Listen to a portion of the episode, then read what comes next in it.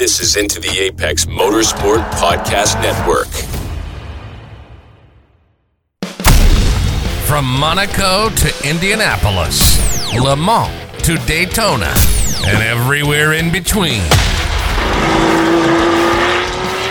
This is your one stop shop for provocative motorsport talk from the ITA Podcast Network. This is the Into the Paddock Podcast. Into the Paddock Podcast.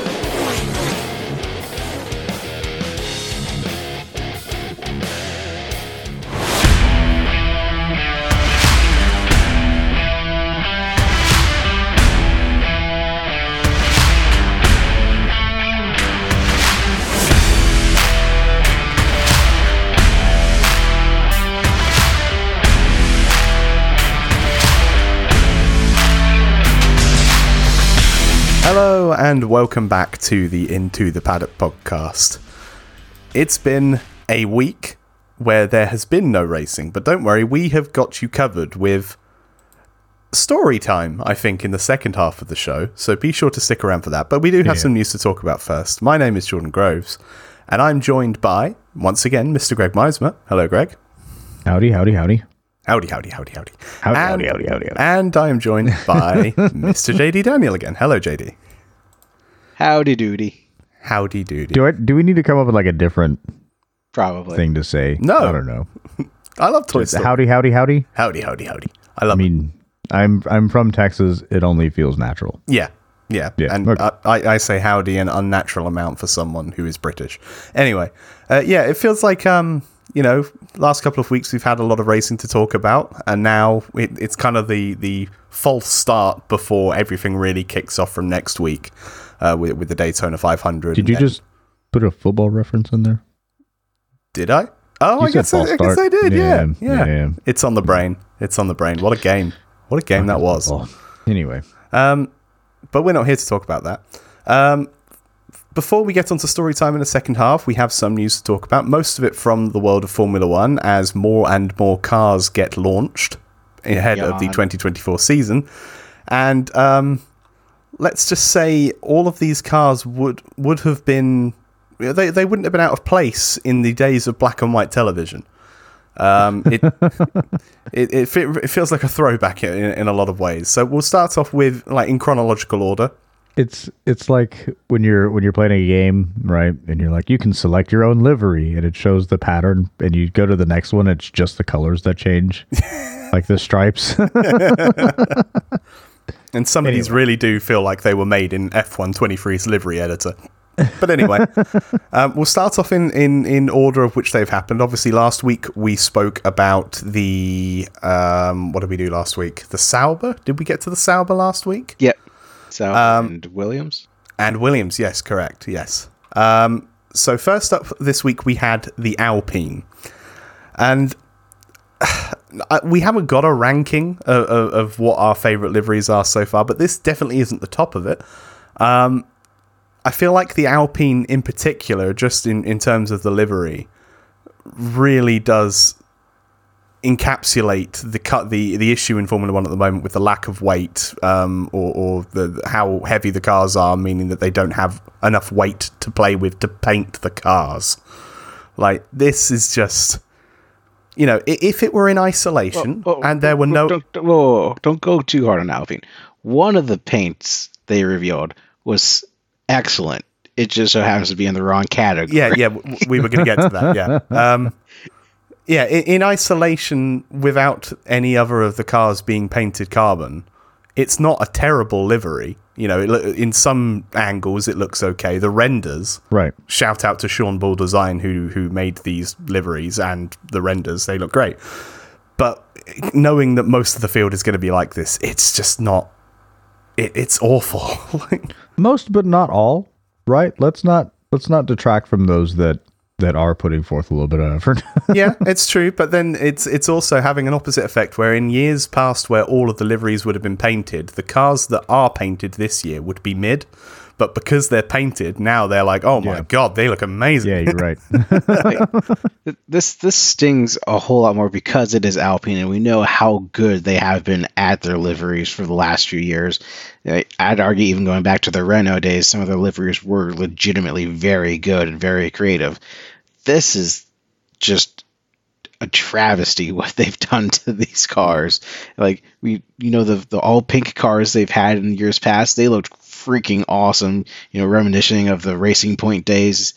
You know, when BWT was on those cars, but now like even their special edition pink car.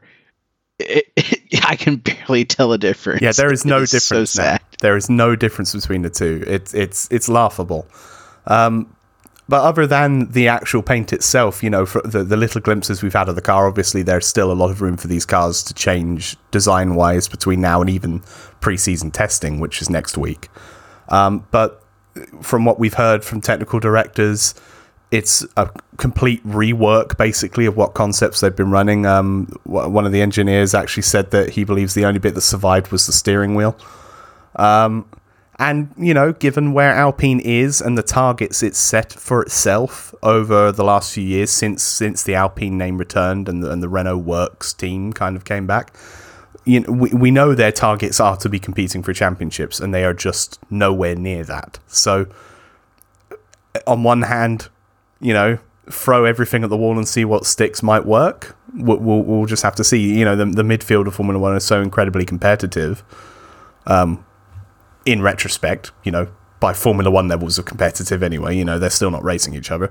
Um, they've got a lot to got, got a lot of work to do, so we'll just have to see what they do. But as you said, JD, I feel like it was a bad choice in a lot of ways for them to unveil it at the same time as the hypercar, because by comparison, the A424 is Jeff Gordon's Rainbow Warrior. Like it, it's it's it's beautiful. yeah, colors. Yeah. It it's Yeah. the beautiful Alpine blue, just that metallic looking. Oh, chef's kiss, magnificent. With the It's- with the the digital, you know, glitchy squares in the back. Yeah, All that. Yeah. like, yeah. that kind of design language car. reminds me of the uh, the Mustang GT3 livery a little bit that we've seen at Daytona.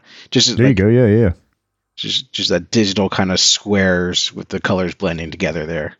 It looks good.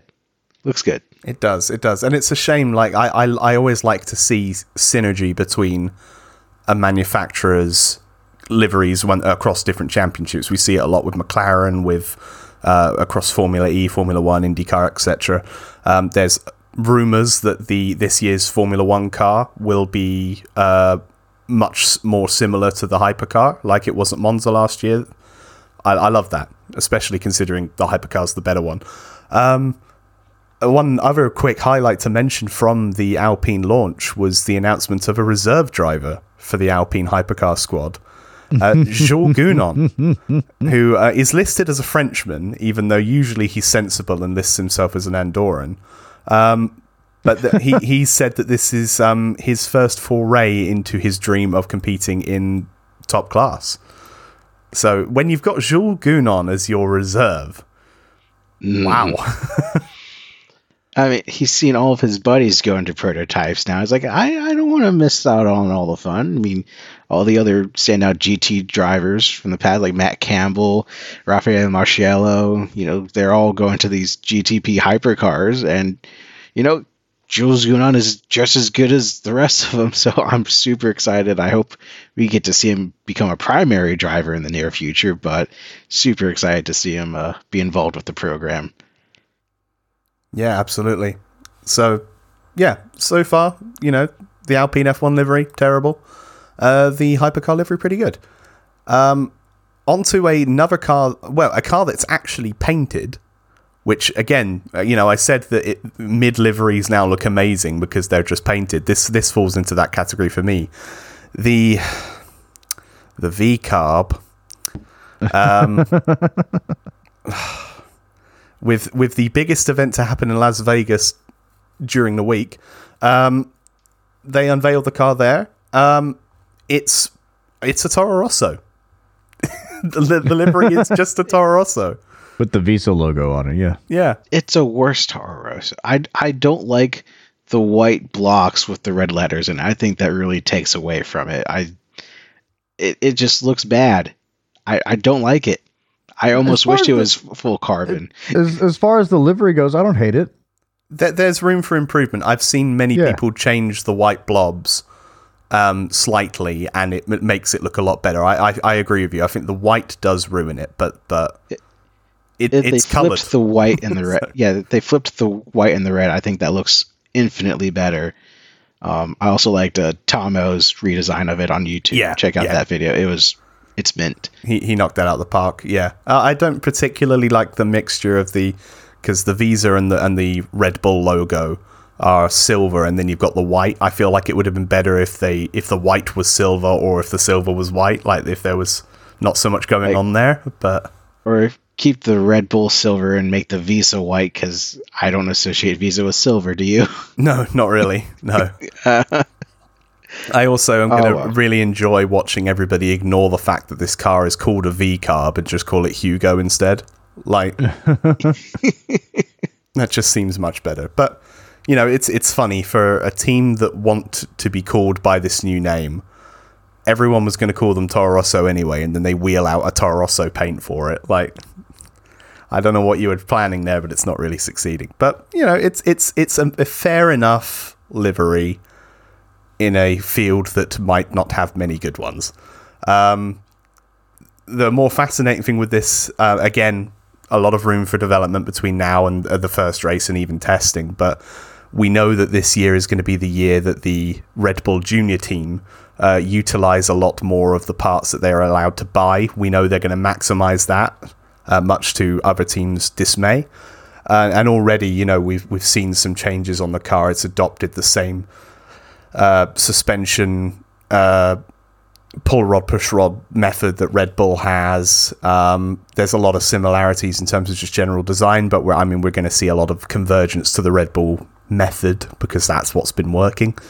Um, I feel like this is the team that has the most chance of making a big leap this year, purely based on how much they're going to be sharing, and and, and even the fact that there's going to be a large contingent of this team that are going to be stationed at Red Bull's factory now in Milton Keynes. They're going to be moving some people over from Faenza in Italy. They're going to be using the Red Bull wind tunnel. There's there's a lot of uh, there's uh, uh, it stands to reason that this team could be this year's Aston Martin, but we'll have to see what happens. Yeah, they're definitely trying to position that way, and uh, yeah, I know McLaren and uh, all the other midfield teams are not happy about the the potential. So uh, I guess time will tell. You know, Yuki's starting to get some form. We know Daniel started to get some form end of last year, and they're both top quality, very fast tri- drivers when they're on their game. So if the car matches the skill, might be all Red Bull podiums in one way or another. God, I hope not. Uh, Perez won't be on there anyway. Um, yeah, it's go- it's going to be interesting. You know, it feels like a, a really badly kept secret that Perez is going to be gone at the end of this year. So, you know, there is the potential that whoever wins the out the fight of the Toro Rosso drivers is going to be the one that gets the seat. Um, there's a lot of people who think that Daniel Ricciardo is going to get it anyway, and I really hope that they don't just mandatorily pick him and allow the battle to decide it. Um, but it, it could get quite interesting. Uh, I think Yuki's going to surprise a lot of people this year when he has a full year to go up against Daniel. It, it's not amazingly fair to compare them, considering how much Daniel's return was stuttered with his uh, injury at Zandvoort. Um, we know what he's capable of on his day. It's just time to see whether he can do that again. Indeed. Um, from one team that could be this year's Aston Martin to, uh, well, last year's Aston Martin, Aston Martin, um, they launched their car uh, today as we're recording. We're recording on uh, the Monday evening. Um, so far, top marks for being the best car launch so far this year because they had the car unveiled straight away on the live stream, not not after about five years of preamble, and then shortly thereafter it was lapping at Silverstone in front of a lot of the guests who had been invited uh, to to see the launch. So top marks for that. As far as the car goes, it's it's very much a similar design to last year. If it feel, I think the green is slightly darker. I, I like this shade of green. This shade a of green lot is more than good. last year's. As, as much as I liked the green, it didn't translate very well onto TV screens. It, No, it, like- it just seemed a bit washy. It seemed like too reflective and like went into like kind of a teal range, and this is a, a deeper green. And I'm a huge fan of that. So, uh, yeah, Yeah, give it good. to me. It's it's not completely avoided the carbon crisis. Uh, they they have strategically stripped paint off of this thing, uh, particularly from the very like helicopter camera up top. You can see a lot of carbon as opposed to green. However, you know they've strategically done it from most of the angles that you're going to see the car most of the time. It's it looks fully painted, so I, I'll give them top marks for making an effort to to make the car look presentable from most angles. Um, it'll be interesting to see, particularly with the with with the V carb as well. You know, given how much that is painted, it'll be interesting to see how much paint it loses over the course of the season. Yeah, But we'll just have to see. Um, interestingly, with Aston Martin, they're in an interesting position right now um, with regards to their future driver lineups. Um, we know Lance Stroll is he's usually safe in that second seat. However, the the, um, the Strolls are becoming increasingly less and less the majority shareholders in this team, and you've got to wonder how long it will be before maybe those shareholders start calling for someone else if he doesn't improve. But then on top of that, you've got Fernando Alonso, who is increasingly becoming linked to be at Mercedes next year. Should their top choice, who appears to be Kimi Antonelli, um, doesn't show what they want over the course of the year. So you could very much get to a point next year where there might be two different drivers in this car. Hmm. Hmm. Particularly with the hmm. Le Mans effort coming up, which we all think is basically a way for Aston Martin to get rid of Stroll without him crying. But it's a smart move in that. It is. No, I, I mean he's gonna do good. yeah, I I think he'd be an excellent sports car would. driver, and I, I don't think he's a non-talented F1 driver. Just It's not his time You know. right now. yeah, It's not That's your time, bro. he's Um, he's living his best life. He is, he is, and we would all be doing the same, I suppose. Um, In Uh-huh. terms of the design of this car, again, there's there's evolutions. Uh, the team have said in today's launch that they are really hopeful that this year they'll be a lot more on top of the development war. We saw that the car started off really good at the start of the year. You know, the team was second in the constructors' championship after Monaco and faded to fifth by the end of the year. Um, they're hoping that with the mistakes they made in pursuing the wrong avenues during development last year, that they will they're, they're confident that the development plan they have will be a lot more um, successful this year. Um, they've also inherited a lot of stuff from Mercedes, uh, a, a new suspension uh, structure, uh, the the gearbox as well. They, they've they've inherited a lot of, of stuff from Mercedes, so it'll be interesting to see how they incorporate that, and whether they will be outclassing Mercedes as they were at the start of last year. It- It's it's it'll be an interesting dynamic to watch once again. But for me, probably the best livery so far. I think. I mean, for for both the car design and the livery, if it ain't broke, don't fix it. Yeah. And uh, yeah, GG Aston Martin. Um, we still oh at the same time, interestingly, this was this was a bit weird. So we had Alpine launch the hypercar and the Formula One car at the same time.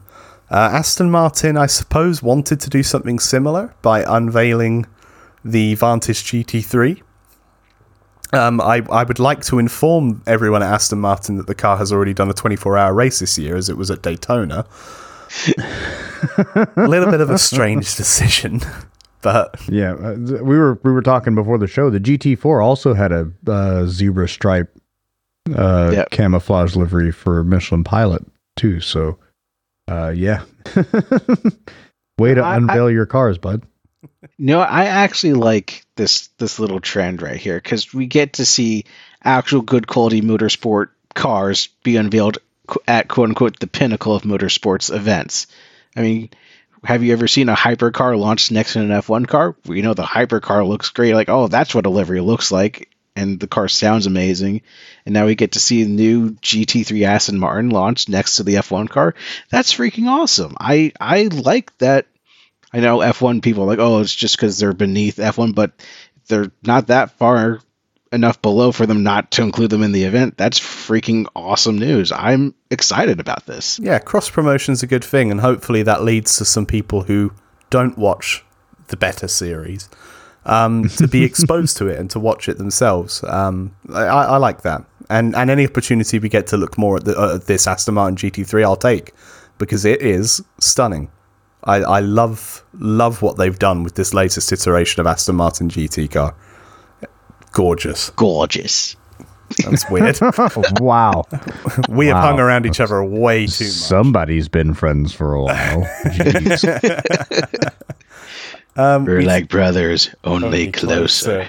Um, we have an, a handful of liveries to go. Um, obviously, by the time the show comes out, we will have had the launch of the what's next.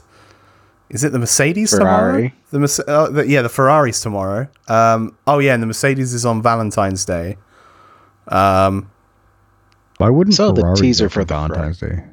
sorry, Why wouldn't the Ferrari go for Valentine's Day? because of red. I don't know. They, before. they've done it before, I suppose. Yeah, um, but Anyway, yeah. So Ferrari tomorrow, and then the I saw uh, the teaser. It didn't look good. What the The Ferrari teaser, it has yellow outline around the white letters. I don't like that. Yeah, th- there's there's been yeah, I, I- as I said earlier, there's been rumors that they're going to try and converge on the same hypercar paint. Uh, interestingly, they are also doing a launch for the hypercar again this year, so it makes me wonder whether the hypercar will also have a minor change and that the Ferrari will, the Formula One car will share it. But we'll, we'll have to see. I, I, I, the yellow and white might be quite interesting. Um, originally, we'd heard only white, which made me think of like the F two thousand four era, which I'm always down for. We'll, we'll have to see what they do. But so, so long as it isn't primarily carbon, we'll be okay. If if that if they make the Ferrari carbon, I'm flying there, and I'm gonna break all of their spaghetti in half. They're going to go full McDonald's, ketchup, mustard, and then they'll have nice carbon beef. oh God, charred. Um, we have some other Formula One news. Um, coming out at the end of last week, there was the announcement that the British Grand Prix has been renewed for a ten-year deal. Um, now, fantastic for for uh, you know I'm a little bit biased. Uh, considering it's in my neck of the woods, although it's still too expensive for me to warrant going to it, but that's neither here nor there. But Silverstone has been a track that has increasingly been under threat over the last 10 years, say, uh, as one of the only Grand Prix on the calendar that is not funded by the local government in some way. Um, so to see it re- renewed and renewed for 10 years, that's fantastic. Really fantastic news. yeah, it'd be a, a disgrace to F1 if they lost Silverstone off the, the calendar. It is one of their hallmark crown jewel races, in my opinion. As far as, and you can see that just by the crowd that shows up year over year to the event and the amount of passion they have. I mean, it makes me wonder um, how much is F1 charging Silverstone for each race now? Because we know that's always been the the biggest sticking point since, like you said, the race is not subsidized by the government. Um, how are they paying for this? I just want to make sure it's a nice, steady, and uh, secure kind of thing. Yeah, Uh, I don't know. don't wanna- It, but it, it's definitely something that needs to keep happening though, because this is the one time that the factory workers actually get to see their cars race. That's true. Yeah. Right. Uh, this is a it's it's a homecoming for Formula One. Let's not forget that it is based there. Right. Yeah, So so this is the, this is I think one of the reasons why we have such a big turnout for this race is because a lot of the industry personnel who don't get to travel and watch these cars that they work on all year round, this is their one opportunity to see them. So I and I think they deserve it because if they didn't do their work, the sport didn't wouldn't exist. You know. So yeah, and this is one of the highest attended F1 races of the year, other than than I think maybe uh, COTA. You know, these races get in the hundreds of thousands of people mm-hmm. for for these events. It deserves to stay there if there's that type of of pool, especially like Greg said, all the people who live, breathe, and sweat F1 are there. So GG. And, and it's incredibly important for British motorsport as well because, you know, increasingly more and more, or, or maybe it should be less and less, this country is having less international motorsport come, you know, ever since we voted to impose economic sanctions on ourselves. Um, you know, it, it, we've seen more and more series pulling out. Oh, WEC doesn't come here anymore. Uh, it, we're losing loads of, of these races. So to have Formula One still coming here is is incredibly important. And as you say, the, the crowds are always huge. I, if if there was a way for them to increase capacity more than it is now, they'd fill it. They'd fill it again and again. And that's despite the fact that the ticket prices are astronomical. Um, uh, uh you know, I'm I'm a a massive motorsport fan, says the person running a motorsport podcast. Surprise, surprise. I've never been to a Formula One Grand Prix. I've been to qualifying in 2011, but that was all we could afford. The average person can't afford these ticket prices. Um, and yet it still sells out. So I mean that says a lot. On one hand, it says a lot that the fans still come, given how how expensive it is. But imagine if it was affordable. like, yeah, right. Yeah. So good news nonetheless. But yeah, be cheaper. Um, moving away from uh, Formula One to Formula E, um, we have a support series uh, coming to Formula E for the first time since the um, iPace E Trophy, which uh, stopped just before the pandemic. Um, it was awful. It they were terrible. The cars were way too big and way too slow. Um, yeah, hated those things. But this could be a lot better. It's they're going to be supported by the NXT Gen Cup support series, which is um, a uh, mini based. Uh, it, it's based off of the Mini Cooper SE. Um, which is uh, it, it's, it's called the LRT NXT one. It, it's um, yeah, just an electrified Mini Cooper. It's got a, a 30 kilowatt battery um, uh, which produces about equivalent of 180 uh, 180 brake horsepower. It's also got a push to pass system. Um, during in a mini, yeah, yeah, it you know it doesn't matter so long as the so long as the cars are close, the racing I mean, will be fantastic. Just, it, that's just not the thing I expected to come out of your mouth when we were talking about a Mini Cooper, right? Like, have I mean, you watched much it. Mini it Cooper. Motorsport?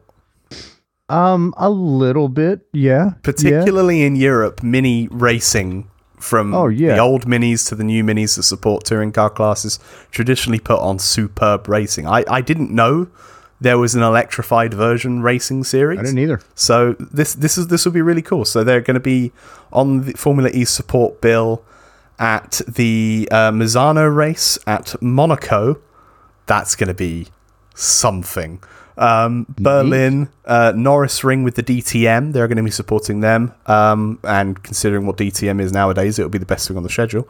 Um, they'll also be at the series finale in London and back with DTM at Hockenheim. Um, their, their, championship format is a pair of 20 minute, um, sorry, a pair of 20 minute practice sessions, a 20 minute qualifying, and a 20 minute race. So I'm looking forward to that. That'll be something yeah. cool to watch. Yeah, let's do it. You know what? I, I I'm excited for uh, touring car racing meets electric mini. Um, that could be really good, or uh, you know, little Chaos. tasterfuffle. no, I, I think it. I think it's going to be great. It's hard to not have good racing with a car like, that has a wheelbase like this. You yeah. know what I'm saying? Yeah, like they're just bigger cars. Like, yeah, yeah. I think it's going to be great. I love those videos of uh, Mini Coopers when they're making like a real sharp turn. Like say they're going left, and that left rear tire comes up off the yeah. ground. They three wheel it around. The, oh man, yeah, I, I can't I, wait to see. I doubt we'll see this, considering the electric cars tend to be a lot heavier. But I'll, I'll be interested. Apparently, the the cars weigh um, one thousand one hundred and fifty kilograms. So that's not bad. It's not bad considering it's an electric car. To be fair, so. yeah. I, have missed seeing minis race since the old uh, Continental Tire Sports Car Series races when they had like Mini uh, Coopers versus Honda Civics and yeah, you know, like those those are truly grassroots racing and hard fought. So I'm I'm excited to see this. Hopefully, it's uh, reminiscent of that. Yeah, I just have more questions about the push to pass uh, system on this thing and and how well that's going to work. Well, I mean, the uh, cars produce 180 horsepower, and this will give them an yeah. extra 60. It's going to be a big difference. Holy shit! So, all right, all right, yeah, uh, yeah. Let's see it, man. Can't wait for these to be five wide at Monaco. Can't wait. Through the casino Oh hairpin god. or Loews hairpin. Yeah. Um, pivoting slightly to another form of electric motorsport, uh, we don't normally talk about Extreme E on the show. Uh, we we started doing so, but then the series, let's face it, kind of declined a little bit over the last year. Um, there, this this coming season will be the final year of electric before they transition to hydrogen, and thus they'll become Extreme H, um, which I, I don't know. I suppose that works. Um, but with this kind of instability going on with the series, in the last week, we've had a whole host of teams uh, pull out or go on sabbatical. Um, X44, perhaps the most notable. This was Lewis Hamilton's team that won the championship um, a couple years ago. They're going to be departing. Um, we we know not why. To be honest, they've said um, they'll be cheering on from the sidelines and keeping an eye on the developments with the hydrogen technology. But it, uh, it's a shame. It's a shame that they're leaving. Um, but at the same time, a couple of days later, we had Chip Ganassi Racing announce that they were leaving. Uh, most famously, they brought Hummer to the championship with a, a body kit on the standard. Uh, uh, I can't remember the name. The Odysseys. That's that's what these cars were called, weren't they? The Odysseys. Um, so they've gone as well. And then Carl Cox Motorsport, who uh, only entered the championship last year, they have said that they're not leaving, but this season they will be sitting out. Um, but are they're intending to coming back for when the championship transition transitions to hydrogen in 2025. Um, it, it's never good when a whole host of manufacturers leave a championship. You know, Formula E had a similar thing a few years ago where it kind of dropped off in relevance and a lot of big names left. Um, but the concept's important and the potential is there for something very unique. So I hope that the series does survive its transition to hydrogen and that we see some of these names or some replacements return. Yeah, I mean, it- we, there's we've seen a couple of these things happen recently, right? With uh, uh, what was it, SRX, right? Mhm. Kind of folded. Extreme E's and doing uh too well. Uh, you know, I mean, but for, Formula E seems to be growing. Um, F1, I mean, not that it's under any danger of folding, but you know, I don't know if you guys have noticed, but a little bit of a lull in the action there as far as like you know fan excitement i think uh i don't know it's a little little shift in motorsport going on right now i think Well, I mean, you only have to see that. I mean, the, the the ones that have struggled are the ones that have been very different in some way, be it philosophy, be it car design, whatever. Um, by the nature of experimentation, sometimes things will go well and sometimes things won't. Um, SRX, whilst that has gone, I think the concept is definitely going to carry on with IROC. So hopefully Hope they'll take the good parts of that and make it stick. But with, with Extreme E, you know, Formula E had a bit of a tricky start. Extreme E has had a bit Yeah. of a tricky start, but if it's given the time to develop and the technology is given room to grow, then it could grow into something really good. It's just surviving these Yeah. tricky bits. W series had a similar thing, you know, that that collapsed um, due to Yeah. well, it was mismanagement in a lot of ways, but it's it's been improved upon and survived in the form of F1 Academy. So yeah i was i was just about to say on the on the flip side of these things folding you're seeing a lot of other things like f1 academies having a big uh, a big come up right now. You're seeing uh sports car racing becoming more popular than it has in a very long Mm. time. Uh you know there's a little bit more excitement around nascar right now. So you know of course there's going to be some things i guess shifting from one thing to another. Uh and it sucks that extreme E has to exist in the same timeline as you know the gtp era of of imsa you know Yeah, I, I'm interested in in the move of Extreme E to Extreme H or whatever they're going to call it. I feel like yes, they're both experimental series. I don't think hydrogen fuel cells are actually better because I, I've done a little bit of you know YouTube digging in the past, and hydrogen fuel cells it still takes a crap ton of energy to create the hydrogen for those fuel cells, and most of the hydrogen comes from burning other things to get the pure hydrogen gas, other than electrolysis, which just takes forever to produce any meaningful amount uh, to be used for fuel. So I'm interested in if there's any other way they're creating the hydrogen in a more efficient way but I feel like both just pure electric or pure hydrogen are kind of not the way I, going forward as far as like car technology. I feel like IMSA and and WEC with the hybrid technology and using biofuel for the combustion element is a much more sustainable and relevant way to to push car technology forward. I'm not saying any hydrogen or electric integration is bad. I'm just saying it might not be the best, most efficient way to tackle the problems that they're trying to address. Yeah. Yeah, but I mean, you have to in order to know if something's going to be worth uh switching to, right? As far as like like for example, hydrogen, right? Mhm. In order for us to know whether it's worth spending a lot of time and money creating an efficient way to create hydrogen, you have to first figure out, okay, is this going to be a viable a viable fuel, right? You, you're not going to do it the other way around. You're not going to figure out an efficient way to create hydrogen. You're going to take what you already know and then use that hydrogen, see if it's going to work. If it does, then we'll make a sustainable, you know, hydrogen process. Yeah, I I don't disagree. I mean, you're you're absolutely right. The crucible of motorsport is the ultimate test for any type of technology, Right. and I applaud them for it 1000%. It's just that we've been seeing this kind of development go on for a very long time. I think even up to 10 years ago, there was talk of a fully hydrogen powered LMP1 car for, for WEC, and that kind of fell by the wayside. That, well, that still is, it's meant to be happening. There should be a class of hydrogen-powered cars within the next four or five years if plans are going correctly. Toyota uh, seem to be leading the way with that, and I believe they've they've showcased some of the technology. Um, I believe there's a, a team that um, that is gearing up to enter Le Mans with a hydrogen-powered Garage 56 style entry in the next couple of years as well. I saw it at Goodwood uh, a couple of years ago. Um, Yeah. but but yeah, uh, I think without getting into a wider discussion about the automotive industry, you know, f- to to be so laser focused on one potential solution isn't isn't a good thing. You need to, you know, it feels like electric is the one that that all the shareholders are behind, but we've Right. seen in recent years, you know, that's becoming less and less viable.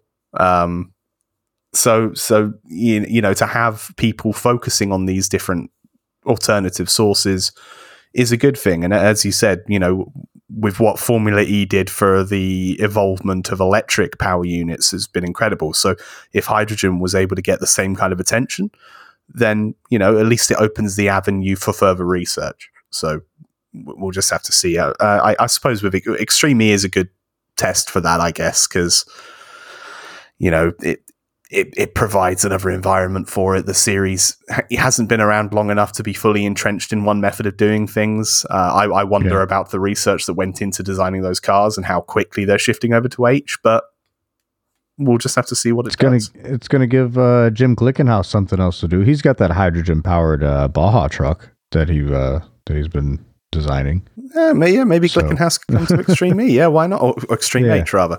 There have been a couple of teams. so It's not. It's not all been bad news for Extreme E. Uh, two teams have joined the grid in the last couple of weeks. Uh, Sun Mini Meal is uh, one team that uh, joined uh, the championship a couple of weeks ago. They are backed by the Swiss com- food company Sun AG. Uh, they're looking to use Extreme E to promote their more innovative food products, which are more sustainable. But whatever. Um, they're going to have um, Klara Andersson and um, Timo Schneider, uh, Timo Scheider behind the wheel. Uh, but then just today, we had confirmation from I, I didn't see this coming. Uh, Legacy Motor Club are going to be coming to Extreme E um, with uh, Travis Pastrana is going to be racing the first round in Saudi Arabia alongside Gray Leadbetter, who I believe is the uh, the first uh, female to win uh, one of the major US off road championships. Um, uh, in I, I don't know anything about off road racing, unfortunately, but she she's a very very good driver in the in the world of American off road racing. Um, but once Travis has done his round in Saudi Arabia, Jimmie Johnson is going to be behind the wheel for the rest of the series, it seems, returning to his roots in some ways. What roots? Uh, he did a Oh, lot I of guess started dirt- off at yeah. He was a Yeah. short Yeah. course racer uh, in the I was about uh, to say, nineties before his NASCAR career. yeah, he did off road trucks in Baja. He was very good, I believe, as well.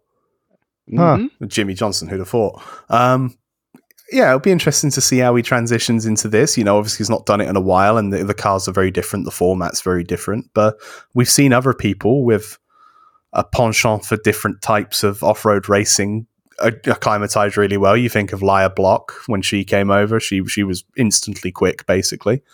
Um, and seeing Travis Pastrana do Saudi is going to be interesting because you know he's going to give it full send no matter what. So that car's either going to come back with a trophy or on its roof. Um, Yeah. yeah. I, I I didn't see this expansion coming for Legacy Motor Club actually, I- and it, it, I- it's a cool crossover. I do think uh, it's worth stating that Leadbetter is 19 years old. She is indeed. yeah. Yeah. Wow. What did I where did we go wrong in in like all the decisions we made in life?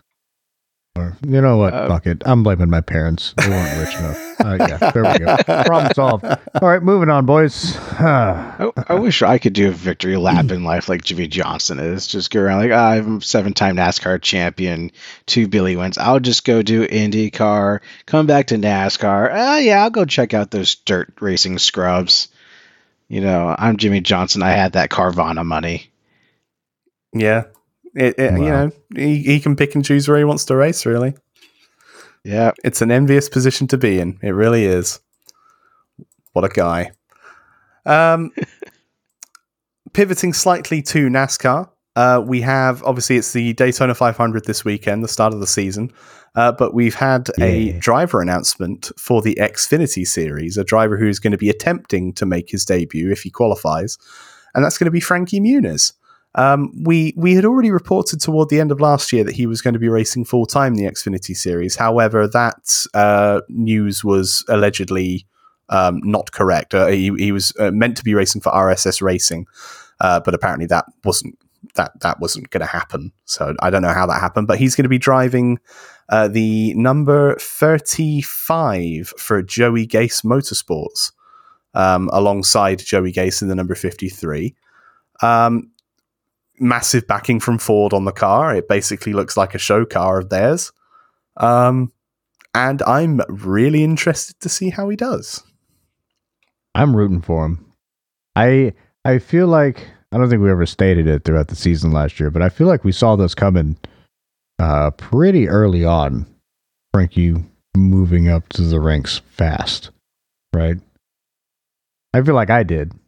I don't know, but yeah, I think I think he's I think he's going to be a good driver. I think uh, this is the beginning of a blossoming career, and it's going to be long. and uh, I I see Frankie Muniz, NASCAR Cup Series champion, uh, twenty. Let's see, what is it? Twenty. I'm I'm real sick right now, so I can't really do math. It, 2024 right 2024 right? All right, so twenty nine. 29 or 30, we're going to see Frankie Muniz, NASCAR Cup Series champion.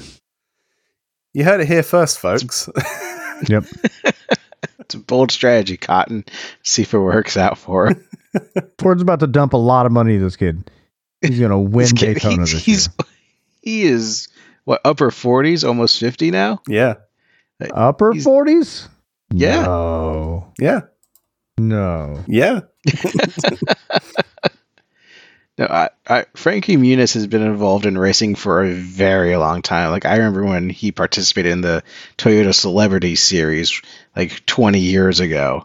Frankie Yeah, like- Muniz is 38 years old. Well, it's still old Oh, by motorsport standards, though. You know, he, he was commenting the other day. Four that- years older than me. yeah, but you're not a racing driver.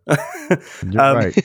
Frankie was commenting the other day, you know, that he feels like, you know, he came very late to this second career really as a racing driver, and he feels like he he he knew he had to move up from ARCA fairly quickly if he wanted to stand a chance of having a significant time in in in in NASCAR's Premier Series. So I, I guess this is going to be another crucial year. You know, he, allegedly he's going to be doing a part-time schedule this year with with Joey Gase. Um, I, I, I do hope it works out for him. I am genuinely interested to see how he gets on because ARCA's one thing. You know, we've seen drivers do relatively well, but I mean, the fact of the matter is there were only six full-time cars in ARCA next uh, last season. Um, I, I know he led the championship after the first few rounds, but you know, it, Arca isn't a very strong field. Let's put it that way. So th- this will be the real test for him. I'm not expecting him to be amazing straight away, but I'm sure there are going to be worse people on that grid. Um, what, what's more hilarious to me is the fact that the two rookies in the Xfinity series this year, like just two of them, are going to be Shane Van Gisbergen and Frankie Muniz. What timeline are we on where Malcolm in the middle is battling a multiple time supercars champion and Bathurst 1000 winner. What what's happening? I mean, it's the dream, man. Uh, it's all happening. They didn't have to do any of this, but they did it, and they did it for us. So that's all that counts. It's a great time to be a motorsports fan. It is. Who knew that Fox sitcoms from the early 2000s would be a feeder series for the NASCAR Xfinity series? Just like Formula One. It's a feeder series to sports car racing. wow. Well, um, that about does it for this half of the uh, this week's episode. Join us shortly after this break for story time with a special guest that Greg has lined up uh, for a topic that we know absolutely nothing about. Yep. Nope. Top secret. This is going to be interesting. So, yep, stay tuned and uh, join us shortly after this. With half the show gone, there's still half the show still to go. This is the Into the Paddock Podcast.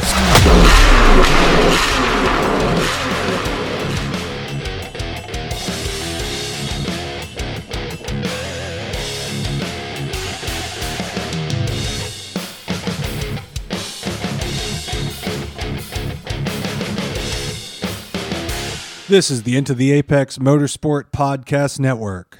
Go into the weekend with the Into the Apex podcast, reliably producing sim racing and iRacing banter for over three years.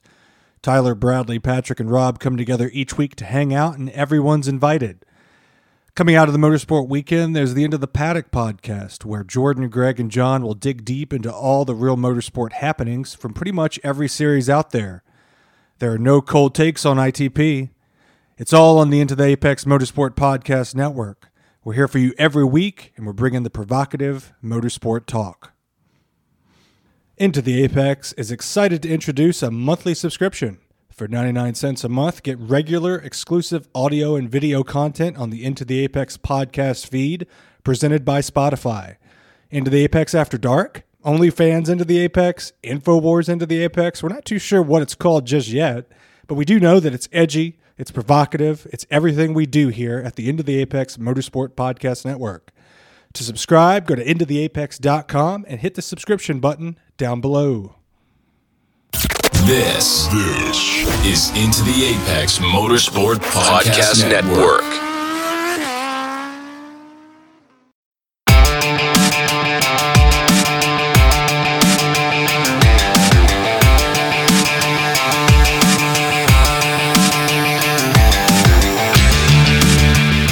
Welcome back to the second part of this week's Into the Paddock podcast. Before we get underway with story time, I guess, um, just a little reminder that you can uh, check out all our social media uh, channels. We are at Into the Paddock, that's with the number two, on uh, Twitter and Instagram.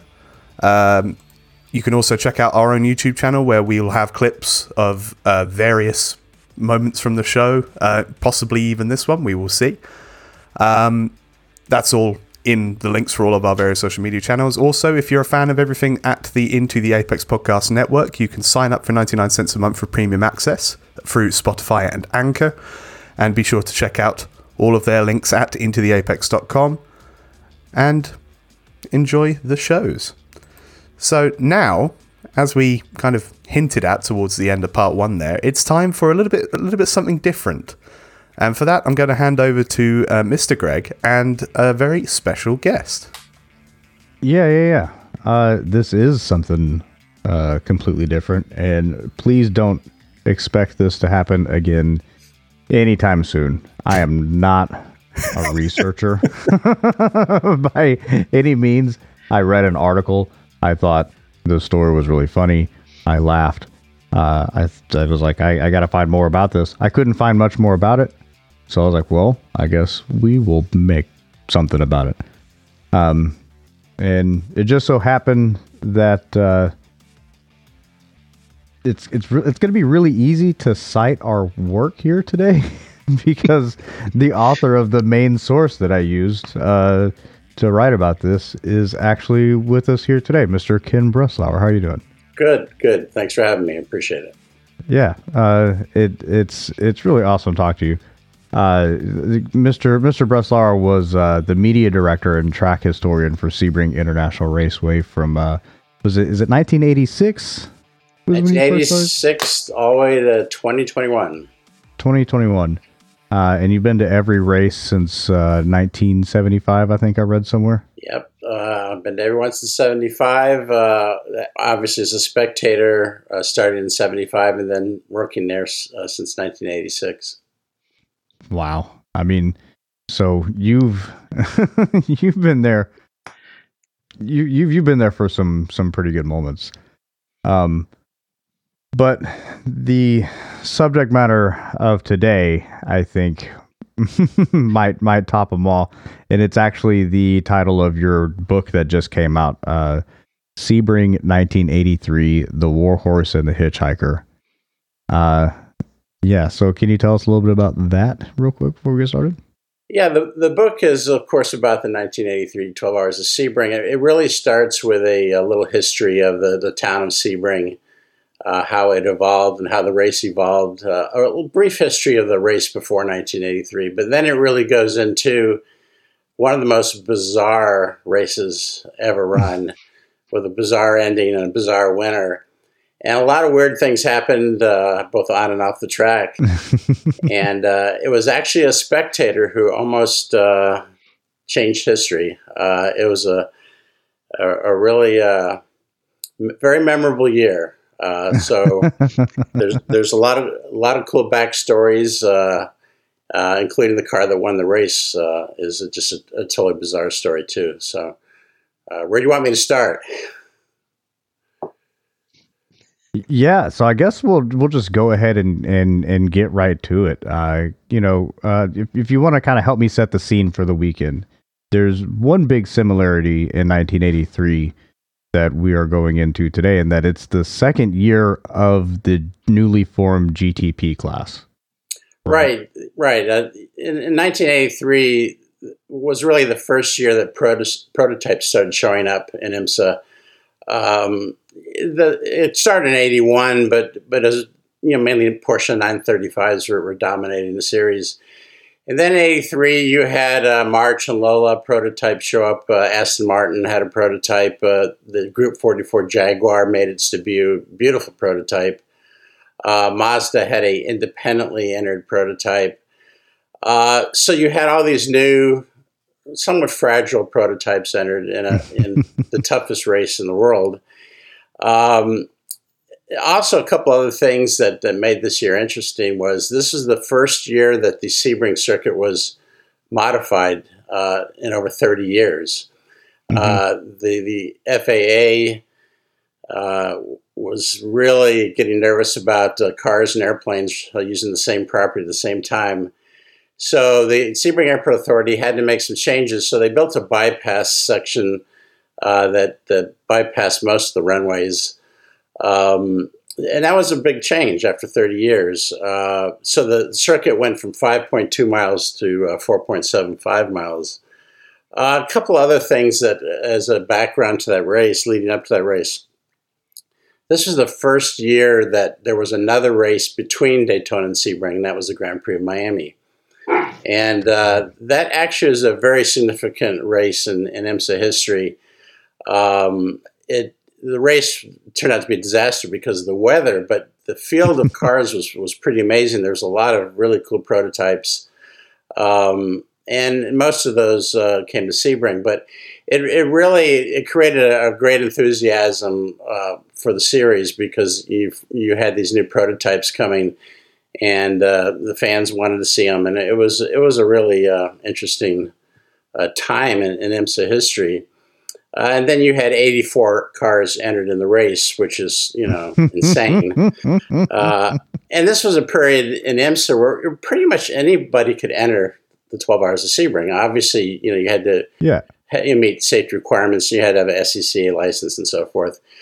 You Um, can you can tell when you go back and look through the names of some of the teams that Right. entered, you know, and it's like garbage companies and uh, in, in fact one of the the main contenders of the race, the team name was Bayside Disposal Racing, right? So That- yeah, I mean, Absolutely. Yeah, there, there was uh, a lot of weekend warriors, you know, guys who mainly ran SCCA, and they, they wanted to race in the 12 hours. Um, the uh, uh, kind of interesting story to that is uh, you probably heard of Benny Parsons, the NASCAR driver. And a few years before that, he came to Sebring with the BMW factory team, and he just, you know, railed into all these, you know, weekend warrior cars and said, you know, these guys really shouldn't be out there. And you know they have no business driving with us professionals and so forth so benny parsons uh, got ready for his first stint and on the first turn of the first lap he wrecks and takes out three cars with him so you know here here here's the the pro guy you know coming in and, and making an idiot of himself but you know sebring during this period and IMSA in general was was kind of this interesting mix of you know just weekend warriors and, and, and top-notch professional teams. The the other thing that makes this era interesting is this was really the start of the uh, drug smuggling teams. Uh, there were five or six teams that were you know financed by drugs. Uh, the Whittingtons Randy Lanier uh, were the most notable ones. And uh, it was just a kind of a wild time. It was the Miami Vice period of IMSA racing, and there was a lot of strange things uh, going on back then. And and then you had just some oddball things like that. You know, one of the drivers in the 12 hours that, that year was a serial killer, um, Christopher What? Wilder. Yeah. Uh, shit. he, I uh, didn't I didn't uncover that. Oh my gosh. wow. this is, uh, he was known as the, the beauty queen killer. They, they found out he was the killer uh, just after the race. Um, I mean, it's, it's a sad story. It's really, it's not funny, but it's, it, it's just another bizarre element to right, but what he what he was doing was uh, he was it, this actually his first victim was at the Grand Prix of Miami. He would go up to young models and say, "I'm a, an agent and I, I want to do a photo shoot," blah blah blah, and he'd end up killing them. And uh, he he drove a Porsche in the race.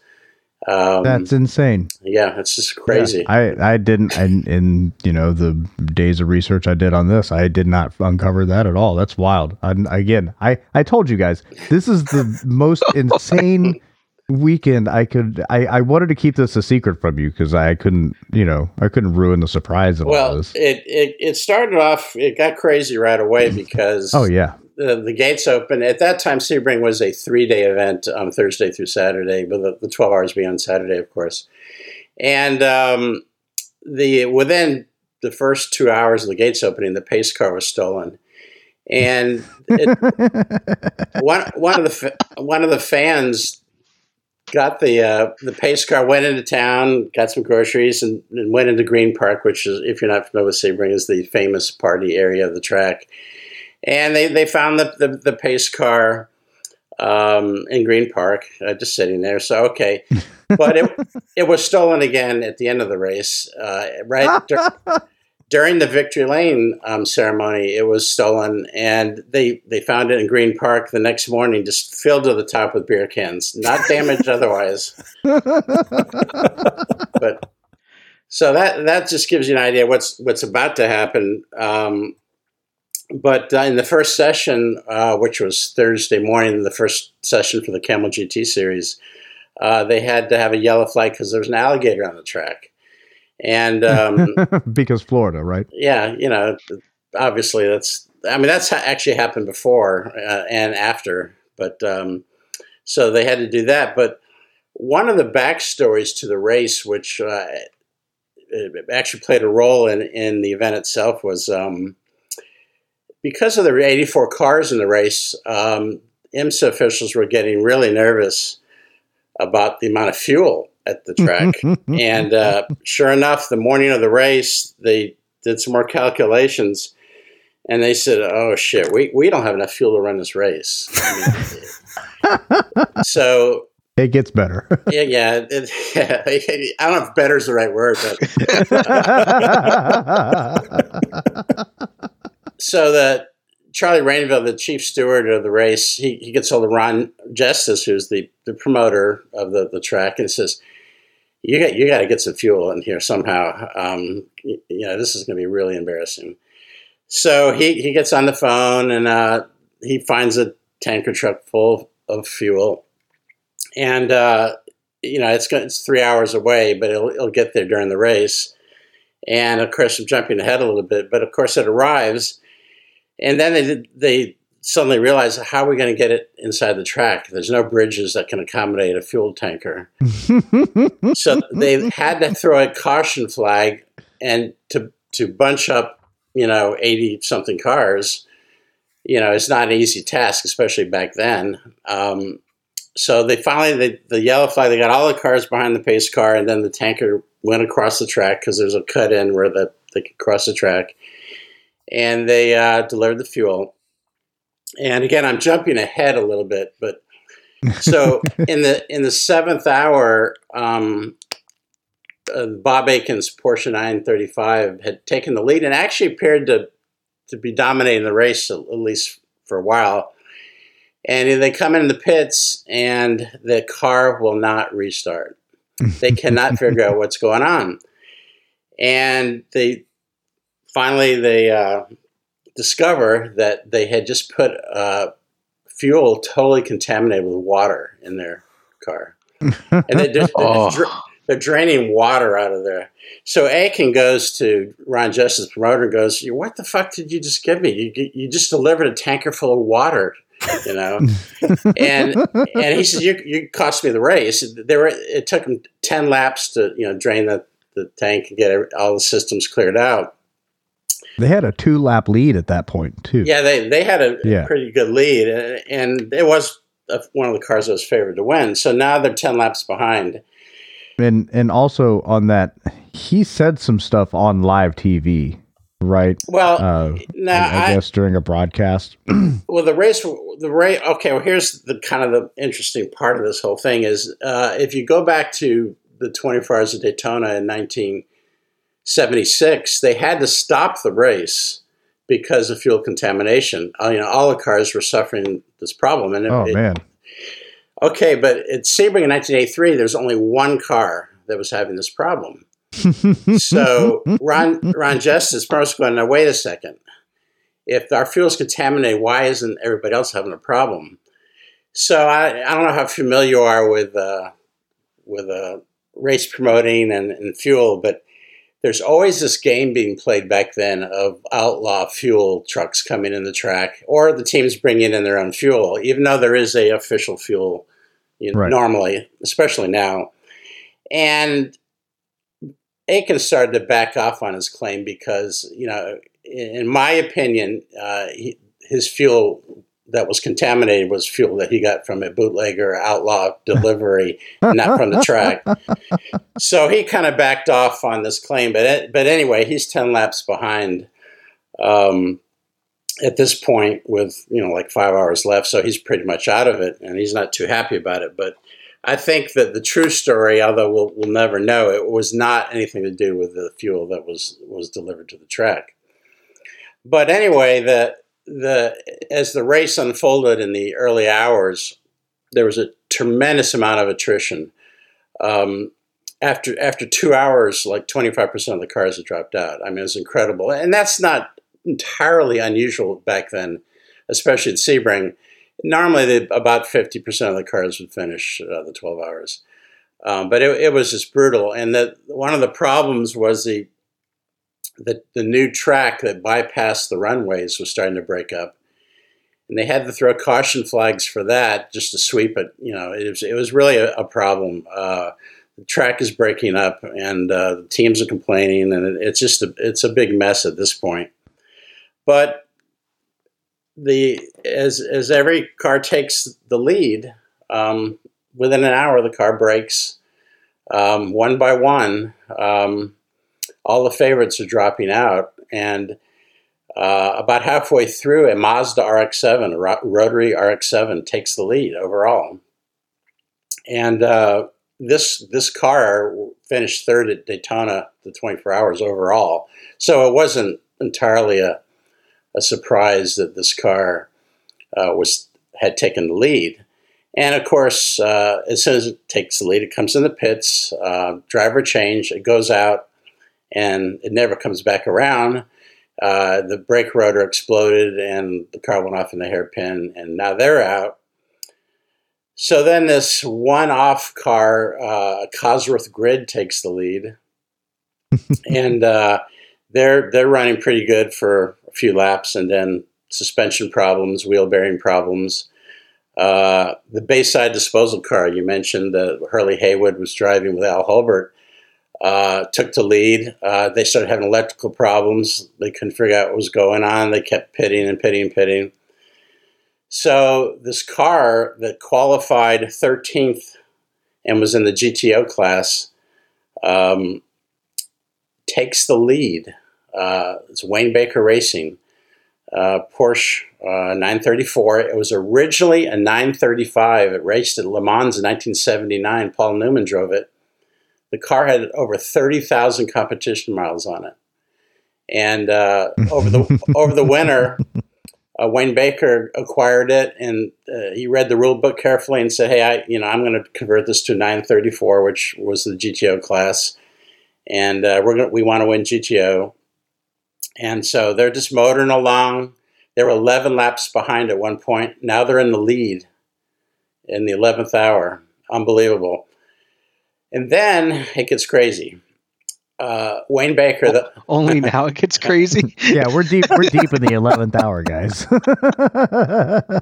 so, so Wayne Baker's in the car driving. Of course, it's dark uh, at Sebring, and uh, he comes to turn one, and there's a guy standing on the side of the track, and he just misses him, and he he radios in his crew, and he goes, "Hey, there's a guy on the track. I almost killed him. You got to do something." And so he goes around, comes back around. There's a guy standing there again, just standing on the side of the track. He's got his thumb out. He's hitchhiking. So he comes around again. He calls on the radio. He says, "Guys, I'm not dreaming this up. There, there's there's a guy on the track, and he's hitchhiking. I almost ran over him. So the, the first time he almost hit him, he had to make evasive mo- uh, maneuvers, went off the track, damaged the suspension. So now this car is leading, but he's got a bad suspension. So other teams, other drivers are calling this in too. There's a guy standing on the track hitchhiking. And so they send the uh, police out. To, you know, Sebring is an incredibly dark circuit at night. It's a long circuit. It's hard to pinpoint things. They send the police out one of the policemen trips in a hole and uh, blows his knee out. So now they they, they got to get an ambulance out to this guy. And meanwhile, they they find this guy. He's just got short pants on, nothing else, and he's just standing on the side of the track, hit literally with his thumb out. Cars going by him at you know 140, 150 miles an hour. So they, they he uh, resisted arrest, and they they tackle him, arrest him. The guy's from Jacksonville, Florida. Uh, his name is um, that checks out. Yeah, uh, Jonathan Kenyon, and uh, he's arrested for all kinds of charges and so forth. So anyway, they, they they take this guy away. The ambulance comes, gets the cop. So Baker, um, he's got a really screwed up car now. It's it's it's barely handling and all the cars behind him are in the pits with problems. And who suddenly appears on the same lap but Bob Akin's Porsche 935, who was 10 laps behind just you know a few laps, you know, a few hours ago. So now it's it's about 25 minutes left in the race, and Baker radios in into his crew and says, you know, we got I got to pit this. I can't drive this thing. And they said, no, don't pit, don't pit, don't pit. And he, he goes, well, you know, am I okay for the GTO class when? They go, yeah, you're, you're good. You're good in the GTO. They, they didn't tell him he was leading overall because they didn't want him to like freak out. so he, the car is just, I mean, he's barely running now. And Akin is on the same lap and he's, he's catching him. And it's on the last lap and Baker um, holds on he, to win the race, and uh, he doesn't know he's won overall. So when he gets to the timing stand where the the real end of the race is, the the, the real um, checkered flag, he calls into the crew and says, "Hey, can I just come in the pits now?" And they said, "No, no, no, no, no, stay, stay out, stay out, stay out. Go, go past the ceremonial checker flag and, and do a cool down lap." And uh, he was running out of gas too. So he he he radios in says, I, I, "Thank you guys! I can't believe we won GTO. This is great." And then when he gets around to the back stretch, uh, his crew chief Greg Elliff calls him and says, "Oh, uh, by the way, you won overall too." And he's he's like, he says, "I know we won GTO, but who won overall?" And he goes, "We did." And he he just can't believe it. He goes crazy the, the, he had no idea that he just won the 12 hours of Sebring overall in a GTO car. And it was just absolutely pandemonium. I mean, it was, he comes in victory lane.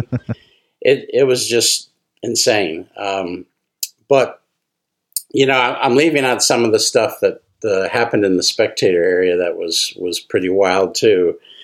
Uh, I, I, I I do think we we did gloss over one of my favorite parts of the whole weekend that actually happened at the very beginning. um, leading leading up to the weekend, Sebring had put a ban on firewood, right? Um, so you know where I'm going with this. Um, yeah. They put a they put a ban on firewood because at night when the t- air temperature would cool off, there'd be a low hanging fog uh, over the track, and so to prevent that, they said no more firewood.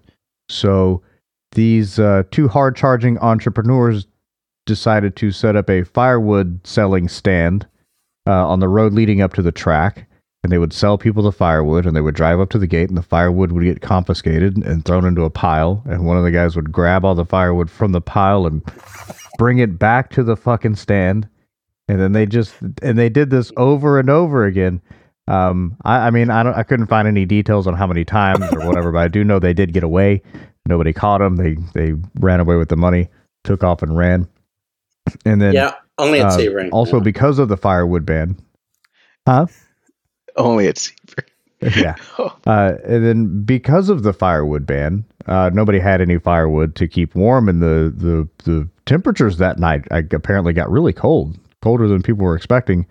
And so a bunch of fans started disassembling a, a like a wooden structure that was on the airport property and taking it apart to burn stuff off of it, and then they realize that that's somebody's fucking house. Somebody lived there. yeah, the the uh, the sheriff's department got a panic call from this guy saying, "Hey, they're, they're taking my house apart." so, at, at, that time, the airport authority rented some houses inside the track, um, and so the sheriff had to come and, and, and try to get these people to um, uh, stop doing that. But it, it you know, at, at Sebring, it's a tradition to start burning things, uh, mainly portalettes and couches. So that's what I hear. Sea of couches burning, and uh, somebody had towed in a Chevy Vega and sacrificed it, and it just was this giant fire. and uh, it you read the uh, magazine accounts of that race, and it, it, there's just fires everywhere. It's it's just bizarre. It's it's uh, it's it's a really strange thing. Another thing that was happening during the race, um, which is mildly amusing because some some people are really troubled by this, but uh, when you have half the field drop out, you have you know 40 DNF cars around the circuit. Well a lot of the fans decided to take some souvenirs, and um, some of the cars were just picked clean. Um, I mean, every part that they could was picked off it. Um, and there was there was some other strange uh, incidents um, of things being found. Like one of the uh, I forget what car it was. I, I thought it was a Porsche, but I think it was it was actually a Camaro. Um, at the end, of, when the race was over, they, the tow trucks came out and pulled it in, and it was like stripped of everything. But there was a blow up doll sitting in the driver's seat, and I and, think I read it was a Porsche, one of the nine three. Yeah, it, it could have been, but it it, it just it just crazy things during uh, the 1983 race, and um, you know, and the outcome was just so bizarre. The car that won, um, and that the name Warhorse, which is in the title of the book, is is because the car had so much uh, competition miles uh, on it, um, and it had another fifteen thousand miles after Sebring. Um, it had almost fifty thousand competition miles before it was finally retired. Wow. The car was restored um, back to its original configuration as a 935 uh, that ran the, the 1979 24 Hours of Le Mans. And I think it was restored to that configuration because Paul Newman drove it. You know, you have that celebrity connection. Right. Um, but I, I, was kind of disappointed in that because I think it would have been pretty cool to restore it as the number nine, the Wayne Baker car. Um, and uh, it, it, it's just an interesting story, a fun story. I, I, should add that the following year was uh, almost as weird. Um, the car that won the race the following year uh, was a 935 that actually had been leased out of a museum uh, a couple months before the race because yep, I did read that. yeah, Mauricio de Narvaez, a Colombian driver, um, entered the car, and his co-drivers were Stefan Johansson and Hans Heyer. And um, through this bizarre tale of misconnections and everything, they did not even arrive at the track until an hour before the start of the race. They'd never seen Sebring before, had no idea how to drive the circuit, how to drive the car. So De qualified the car, and he did the first um, stint. But just like the previous year, all the prototypes dropped out, and uh, they won the race. Uh, another just crazy, crazy event. Um, so Sebring is is known for you know upsets and uh, underdogs and so forth, but uh, nothing can top '83. It was it was just so many so many crazy things. And in the book, I go into a, lot more things about the race, and also I have quite a bit on the the relationship of the people of Sebring to the race. Um, there's a it's a, it's got an interesting history. The the local people um, have ebbed and flowed with it. I mean, they used to love the race and they hated the race and they love the race and, and, and now they love the race again. But there was a, a, lot of things that happened over the history of the race that really alienated the, the local people. Um, you know, one of the biggest things was in 1974, the fuel crisis, and um, they, the local people, actually demanded that the race not be held uh, because they were worried that the the fans, not so much the, the, the drivers would be using fuel, the cars, but the, the fans would be coming into town and using the fuel of the, the local residents. But the allocations are, were already factored in fans coming in, so that really wasn't true. But the rate that was the only year Sebring wasn't held was 1974. But um, thousands of fans showed up anyway, and they just came to the mm. track and partied. And that that is one of the Sebring's great urban legends. Is uh, and it's a true that that uh, despite the race not being held, the fans showed up anyway, and uh, that's just how strong a, a Sebring tradition is. Uh, it, it's really an amazing event, and uh, a lot more professional now than it was in the 70s and 80s for sure. well, I mean, I, I was there last year and was pretty surprised about, uh, you know, some of the stuff I saw. I, I was warned going in, right? Like, Sebring gets a little crazy. Uh, but it wasn't until I saw, you know, the big bus rolling around with the winds livery on the side of it and just, you know, guys sleeping on the side of the road on a Wednesday night I mean, that's just par for the course, uh, I guess, out there in Sebring.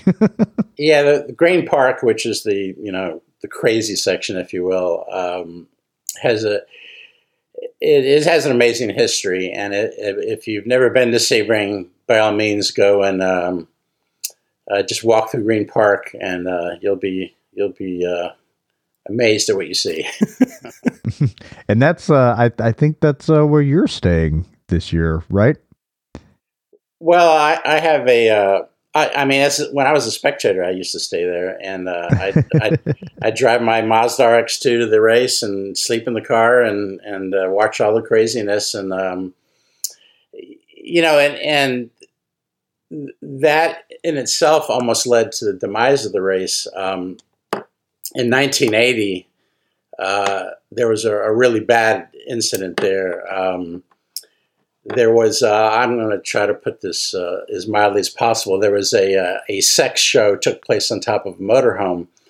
And it was, and the photographs of that event ended up in Hustler magazine which uh, is a you know kind of a raunchy skin magazine. I don't know if it still exists, but it, so when the people of Sebring found out, they said, "That's it. This race is done. We are not allowing this again."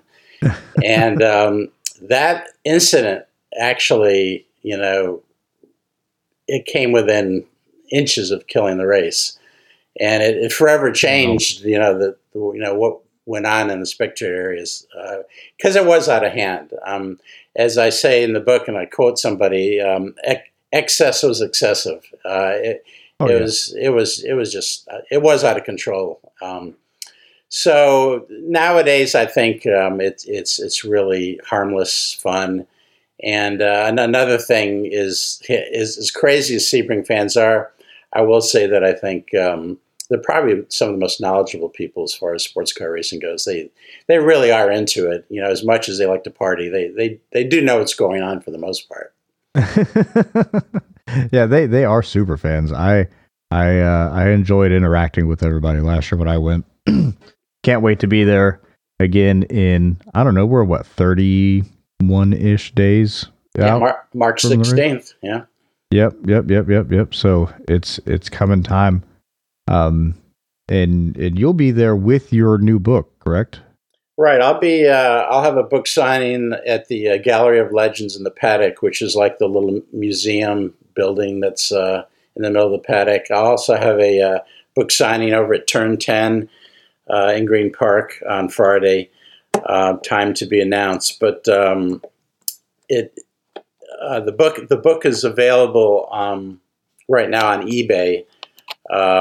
If you just search uh, Sebring 1983 or Sebring 1983 book, it'll come up, and um, it's a lot of fun. I, I, uh, you know, as I mentioned earlier, the the first part of the book gives a history of the town of Sebring and the race, and I there's a lot of interesting things in there that you you won't see anywhere else. Uh, the history of Sebring, the town, is is really interesting, and how how the race came to be from a World War II B-17 training base and and so forth. It's, there's a lot of interesting things. Uh, there's a lot of history there. It's a real, uh, really cool place.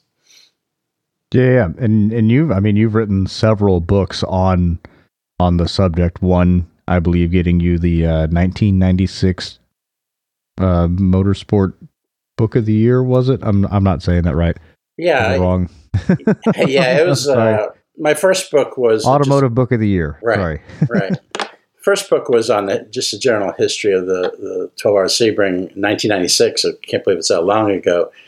Um, and I've done some other um, books. Uh, my next one's going to be on the 1966 uh, Sebring race, which uh, is a, a very uh, historic event for, uh, for, a number of reasons.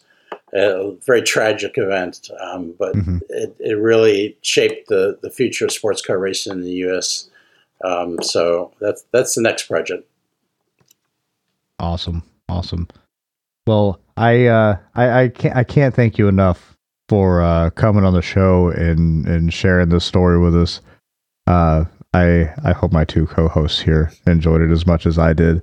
Uh, so and and again, can't wait to go pick up your book in Sebring at the gallery. It was a Gallery of Legends, right? it was Gallery okay. of Legends, Gallery in, the, of Legends. in the paddock. I will I will 100% be there. I might be covered in some tire grease, but you know what? it it's, it is a racetrack, right? Um, is uh is do you have any social media accounts or anything that you would like people to follow or yeah i have a facebook page which is sebring 12 hours history uh, or 12 hours of sebring history and um, uh, there's a lot of cool old photos and things posted on there, and um, there's information on the book. So uh, check out that Facebook page. And um, uh, like I said, it, the the book is available on eBay. It's not available on Amazon, just eBay. So uh, uh, I think I think even if you're not like a hardcore sports car fan, it, it's just a lot of funny things, and it's it's pretty amusing.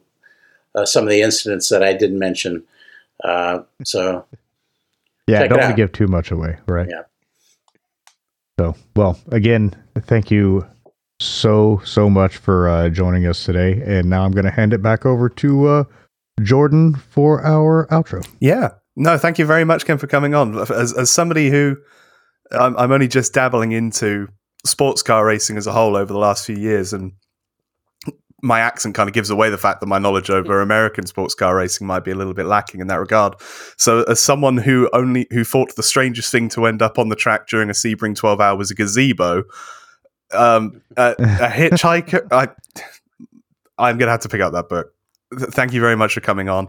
Um, we'll be sure to link uh, Sebring 1983, the Warhorse, and the Hitchhiker on our social medias, and we'll um, we'll link to to your pages as well. Um, in the meantime, um, as I said at the start of this half, make sure you're following us at Into the Paddock with the number two on Twitter and Instagram. That way you can stay up to date when our latest episodes go live every Tuesday at 4 p.m. Eastern. Uh, we are also on our own individual social media channels. I'm uh, jgroves1996 on Twitter and Instagram. Uh, Greg, where can we find you? Uh, Speed Rat Racing, that's everywhere Instagram, Twitter, Twitch, all that stuff. Uh, sorry, excuse me. Um, Wednesday, Valentine's Day, join me on Twitch for uh, CSRL uh, sim racing while I ignore my girlfriend. so there's that. Fantastic. And JD, where can we find you? Uh, you can find me uh, on YouTube at JD55 Sim Racing and on Twitter at Pedantic Squirrel with one R. Superb. Well, that about does it for this week's episode. In the meantime, enjoy Valentine's Day or enjoy ignoring your significant other to watch Greg's stream. Um, next week, we will have the Daytona 500, amongst other things, because that's rolled around really quickly um, from one Super Bowl to the one that we all care about, really, let's be honest. But until then, thank you for listening to the Into the Paddock podcast, and we will see you next time. Thank you for listening to Into the Paddock by the ITA Podcast Network. Join us next time for more provocative motorsport talk.